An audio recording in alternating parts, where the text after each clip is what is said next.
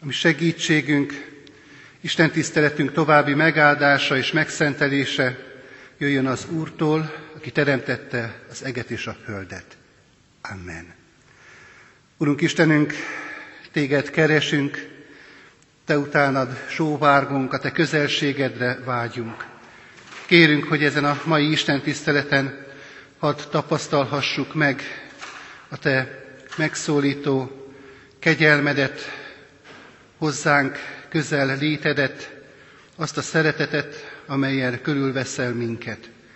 Kérünk, Urunk, hogy add a Te üzenetedet, amelyből megérthetjük a mi elrendelt utunkat, a Te szándékaidat. Kérjük ezért a Te szent lelkedet, védj körül minket Jézus Krisztusért, a Te fiadért, ami megváltó Urunkért. Amen. Kedves gyülekezet, kedves testvérek, Isten igét olvasom, úgy, amint azt írva találhatjuk a Márk írása szerinti evangélium 12. fejezetében, a 41. verstől kezdve a fejezet végéig, tehát a 44. versig. Amikor Jézus leült a templomi persejjel szemben, nézte, hogyan dobja a pénzt a sokasága persejbe. Sok gazdag sokat dobott bele. Egy szegény özvegyasszony pedig oda menve beledobott két fillért, azaz egy krajcárt. Jézus odahívta tanítványait, és ezt mondta nekik. Bizony mondom néktek, hogy ez a szegény özvegyasszony mindenkinél többet dobott a persejbe. Mert mindannyian fölöslegükből dobtak, ő azonban szegénységéből mindazt beledobta, amilyen csak volt, az egész vagyonát. Kedves gyülekezet, kedves testvérek, néhány évtizedet történt távoli Afrikában, egy afrikai város templomában, hogy adományt gyűjtöttek náluknál is szegényebb vidéki gyülekezet számára. És mivel a gyűjtésben résztvevő gyülekezet is hát szegény volt, pénzük nem nagyon volt, ezért hát mindenki azt hozta, amilyen volt. Volt, aki gabonát hozott, volt, aki banánt, volt, aki egy kanna tiszta vizet, és még nagyon sokféle dolgot tettek bele abba a nagy kosárba, amelybe az adományokat összegyűjtötték. És volt ott az Isten tiszteleten egy kislány is, aki látta mindezt, látta, hogy mennyi mindent helyeznek a kosárba, hála áldozatként, és gondolkodóba esett, hogy ő vajon mit adhatna. És rá kellett, hogy döbbenjen, hogy neki tulajdonképpen semmije sincs. Semmit nem tud a kosárba beletenni. Egyszer csak felcsillant a szeme, és gondolt egy merészet. Oda ment a kosárhoz, és beleállt a kosárba. Ez a történet azt gondolom, hogy a lényegre irányítja a figyelmünket, mert ez a kislány így értette meg a hála áldozatnak a lényegét, hogy a legtöbb és a legnagyobb, amit adhat, önnön maga. És ezért állt bele a kosárba. Ugyanezt történt 2000 évvel ezelőtt a felolvasott történetben, megtörtént ez néhány évtizede távoli Afrikában, de megtörténhet ez ma is, itt ebben a városban, a mi gyülekezetünkben és a mi életünkben is újra és újra. Mert hogy a mai igénk alapvetően nem a pénzről szól, nem is annak a mennyiségéről beszél, hanem sokkal inkább egyfajta indulatról, egyfajta hozzáállásról, magatartásról. És ez az indulat pedig megkülönbözteti az Istenben hívőt a vallásos embertől, megkülönbözteti az igazi kegyességet a látszat kegyességtől. Hogyha a kezünkbe vesszük a Szentírást és a Márk evangéliumának ezt a fejezetét, amelyből most felolvastam ezt a rövid részletet, elkezdjük tanulmányozni, a 12. részben azt fedezhetjük föl, hogy egy érdekes kérdez-felelek az, ami itt voltak éppen történik.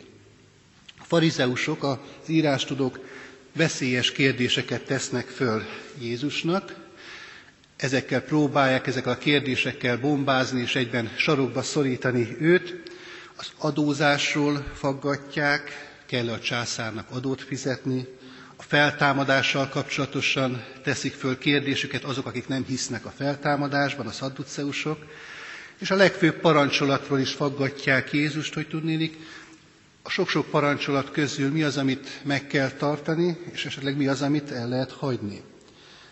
Ezek a kérdések sorakoznak egymás után Jézus felé, majd Jézus válaszol is ezekre a kérdésekre, és olyan válaszokat ad Jézus, amelyek következtében elnémulnak azok, akik próbálják őt csapdába ejteni. De érdekes a folytatás. Jézus a kérdések megválaszolása után ő kérdez, kérdezi az írástudókat, a farizeusokat, kérdezi őket a Krisztus titok felől, hogy hogy lehet az, hogy Krisztus Dávid fia, és mégis ura, majd szól a hamis kegyességről, és szól az igazi kegyességről. Ez a történet tulajdonképpen ezt példázza, ezt illusztrálja. Milyen is az igazi kegyesség, az Isten szerinti kegyesség. Három gondolatot szeretnék megosztani a testvérekkel, és így foglalhatjuk össze ezt a tanítást. Az igazi kegyesség, az Isten szerinti kegyesség nem mennyiséget, hanem minőséget jelent. Az odaszánás jellemzi, és az áldozat készség is a jellemzője. Ez a három gondolat az, amit röviden szeretnék most itt hangsúlyossá tenni. Az igazi kegyességet tehát a mennyiség helyett a minőség jellemzi. A történet a Jeruzsálemi templomban játszódik, amelynek csodájára jártak az emberek. Ez volt az a hely, ahol a zsidók áldozatot mutattak be, az Isten tiszteletüket tartották, és ide vitték az adományaikat is. A templom területén 18 trombita alakú persely volt elhelyezve. Az egyik ilyennel szemben ült le Jézus, és figyelte az embereket. Figyelte, hogy mit tesznek.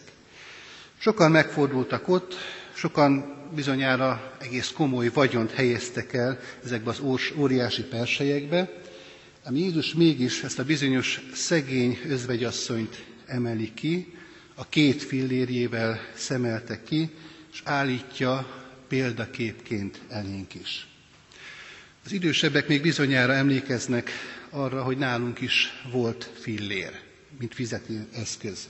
Én is emlékszem rá, amikor kivonták a forgalomból. Egy biztos, hogy a fillér semmiképpen nem jelent nagy összeget. Jézus korában egy lepton, így nevezték a fillért, egy napszámos napi bérének az 1,64 része. Tehát egy napszámos napi bérének az 1,64 része. Ezt, hogyha átváltjuk, átszámítjuk a mai fizető eszközünkre, akkor úgy nagyjából ennek az özvegy asszonynak a kezében, amit beledobott a persejbe, mint a két öt forintos lenne. Két öt forintos picinke kis érme. Jól tudjuk mindannyian, hogy mennyit ér ma két öt forintos. Ám mégis ennek az asszonynak, ahogy olvastuk a felolvasott történetben, ez volt az egész vagyona. Két apró pénzérme. Az egyiket megtarthatta volna, a másikat bedobhatta volna a persejbe, de nem így tett, hanem azt olvastuk, hogy mind a kettőt beledobta a persejbe. Itt a mindenen van a hangsúly. Ez az özvegyasszony nem a feleslegét, hanem az egészet, amilyen volt, vagyonként odaadta. A megélhetését jelentette, biztosíthatta volna egészen minimális mértékben szegényen ez a két pénzérme, és odaadta mindenét az Istennek. Ez a minőségi különbség, mert ez azt fejezi ki, hogy tulajdonképpen az életét helyezte az Isten kezébe. Az életét adta oda Istennek. Emlékszünk a történetre, a kislánykával mi történt, amikor gyűjtötték Afrikában az adományt, hát valami hasonló valósul itt meg. Ez az özvegyasszony önmagát adja és bízza Istenre. Az igaz, Istennek tetsző kegyesség az, hogyha tényleg rá tudjuk és rá merjük magunkat bízni az Úristen kezére. Lehet, hogy nagyon hiányos az életünk, szegényes az életünk sokféle értelemben, nem csak anyagilag, hanem akár egészségileg, vagy, vagy bármilyen más szempontból, de egy a lényeg, hogy úgy, ahogyan vagyunk, és amilyenek vagyunk, az Úristenre bízhatjuk magunkat, az ő kezébe tehetjük az egész életünket, a szegénységünket is. És ebből következik a második gondolat, az igazi kegyesség odaszánó. Az özvegy asszony odaszánta mindenét az Úrnak, tudva, hogy Isten nem feledkezik el róla, és küld talán majd valakit, aki segít neki életbe maradni, és új életet adni. Pálapostolnak a római gyülekezethez írott levelében, a 12. fejezet első versében nagyon érdekes gondolattal találkozunk. Így szólítja meg a gyülekezet tagjait az apostol. Az Isten írgalmára kérlek tehát titeket, testvéreim, hogy okos Isten tiszteletként szálljátok oda testeteket élő és szent áldozatul, amely tetszik az Istennek. Istennek szánt életet élni, vagyis úgy élni, hogy az egész életünk tulajdonképpen Isten tisztelet legyen.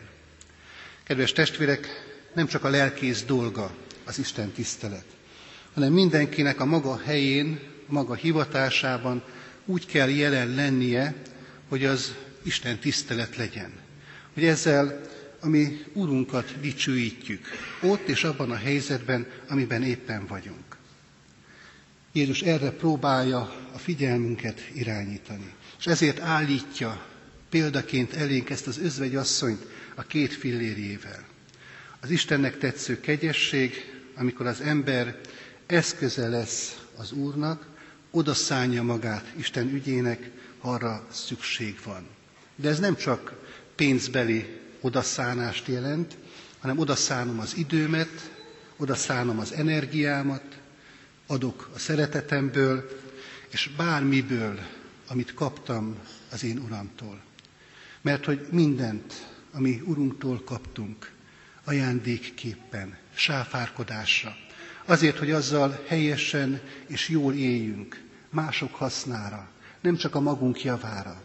Még a gyermekeinket is ezért kaptuk, mert Isten gazdag lévén megajándékozott minket velük. Az imént kereszteltünk egy gyermeket. Ez a család kapta őt, de nem csak őt, hanem másik kettőt, és megajándékozta őket gazdagon. Azért, hogy ezekkel a gyermekekkel, a ránk bízott drága kincsekkel helyesen, jól éljünk. Erre mutat példát ez az özvegyasszony is a maga sajátos módján. Így ajándékoz meg minket is Isten az ő kegyelméből gazdagon. Kedves testvérek, így jutunk el a harmadik gondolatig, az igazi kegyesség áldozatra kész. Minden vallásban az emberek áldozatot mutatnak be Istennek, hogy kiengeszteljék, hiszen belülről mindenki érzi azt, hogy nincs rendben az Istennel való kapcsolata. És hát sokféle képpen, a különböző vallások különböző módon próbálják ezt a hiányérzetet, ezt a rendezetlenséget kezelni. Itt azt látjuk ebben a történetben, hogy az összes özvegyasszony is meghozta maga áldozatát, hiszen az egész életét dobta bele a persejbe. Mégis azt kell, hogy megállapítsuk, hogy az igazi nagy áldozat, bármennyire is komoly áldozat volt az özvegyasszony részéről, ezt a két pénzérmét beledobta a persébe, mégsem ez, hanem az, amit az Úristen hozott miértünk. A legnagyobb áldozat az, amit Jézus Krisztusban cselekedett a mi Urunk. Pálapostolt említettem az imént a római levél kapcsán, most egy másik leveléből ad idézzek egy gondolatot, jól ismert mindannyiunk előtt a Filippi gyülekezethez írott azon sora Pálapostolnak, amely úgy is ismerjük, hogy Krisztus himnusz. Ezt mondja az apostol, az az indulat legyen bennetek, ami Krisztus Jézusban is volt. És mi volt ez az indulat, amely Jézus Krisztust jellemezte? Az, hogy nem tekintette zsákmánynak, hogy az Istennel egyenlő, hanem egészen megüresítette magát, emberré lett. Másik helyen, Korintusi gyülekezethez írott levelében Pálapostól ugyanezt a gondolatot így fogalmazza meg, gazdag lévén Jézus Krisztus, szegényé lett mi érettünk, hogy mi az ő szegénysége által meggazdagodjunk.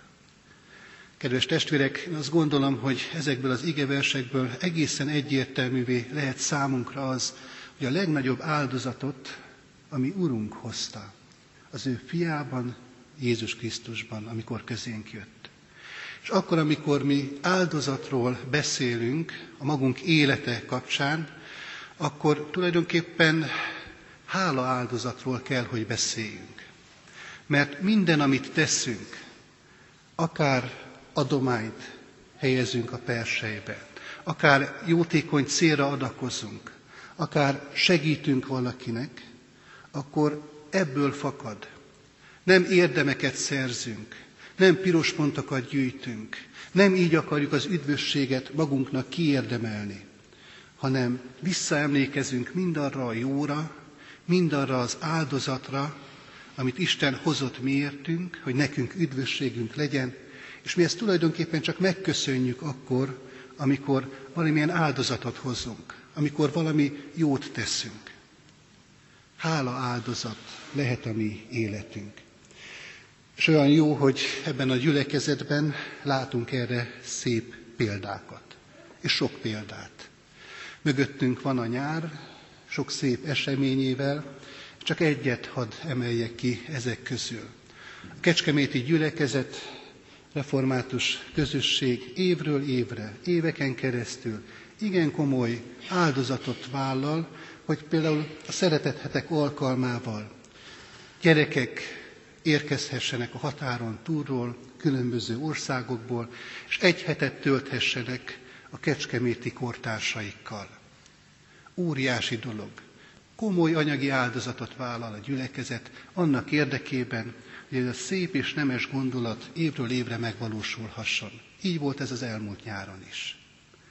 És lehet-e sok-sok szép példát mondani arra nézve, hogy, hogy hogyan teheti valóban nyilvánvalóvá a keresztény ember a háláját, hogyan fejezheti ki a hála áldozaton keresztül a köszönetét a mindenség urának.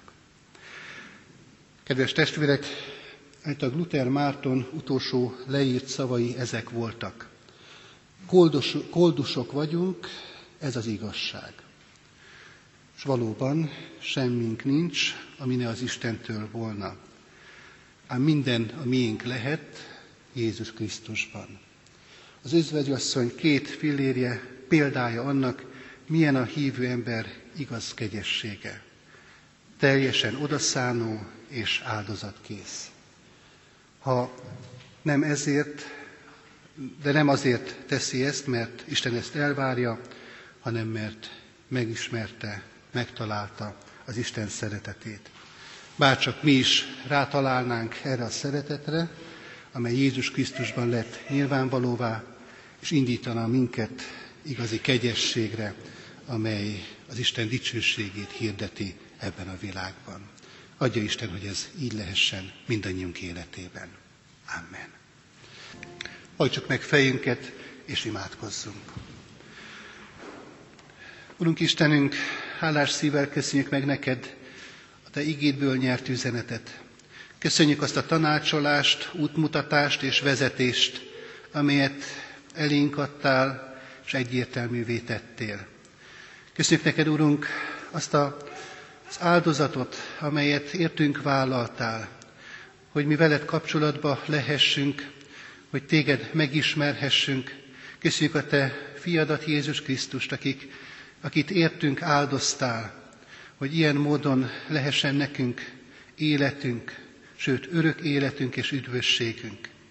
Urunk, könyörülj meg rajtunk, hogy ezt a titkot, ezt a csodát fölfoghassuk, megismerhessük, személy szerint ennek értelme, lényege a miénk lehessen, hogy aztán ebből fakadóan készek legyünk mi is áldozatot vállalni, azért, hogy kifejezzük ezáltal azt a hálát, amely ott van a szívünkben irántad.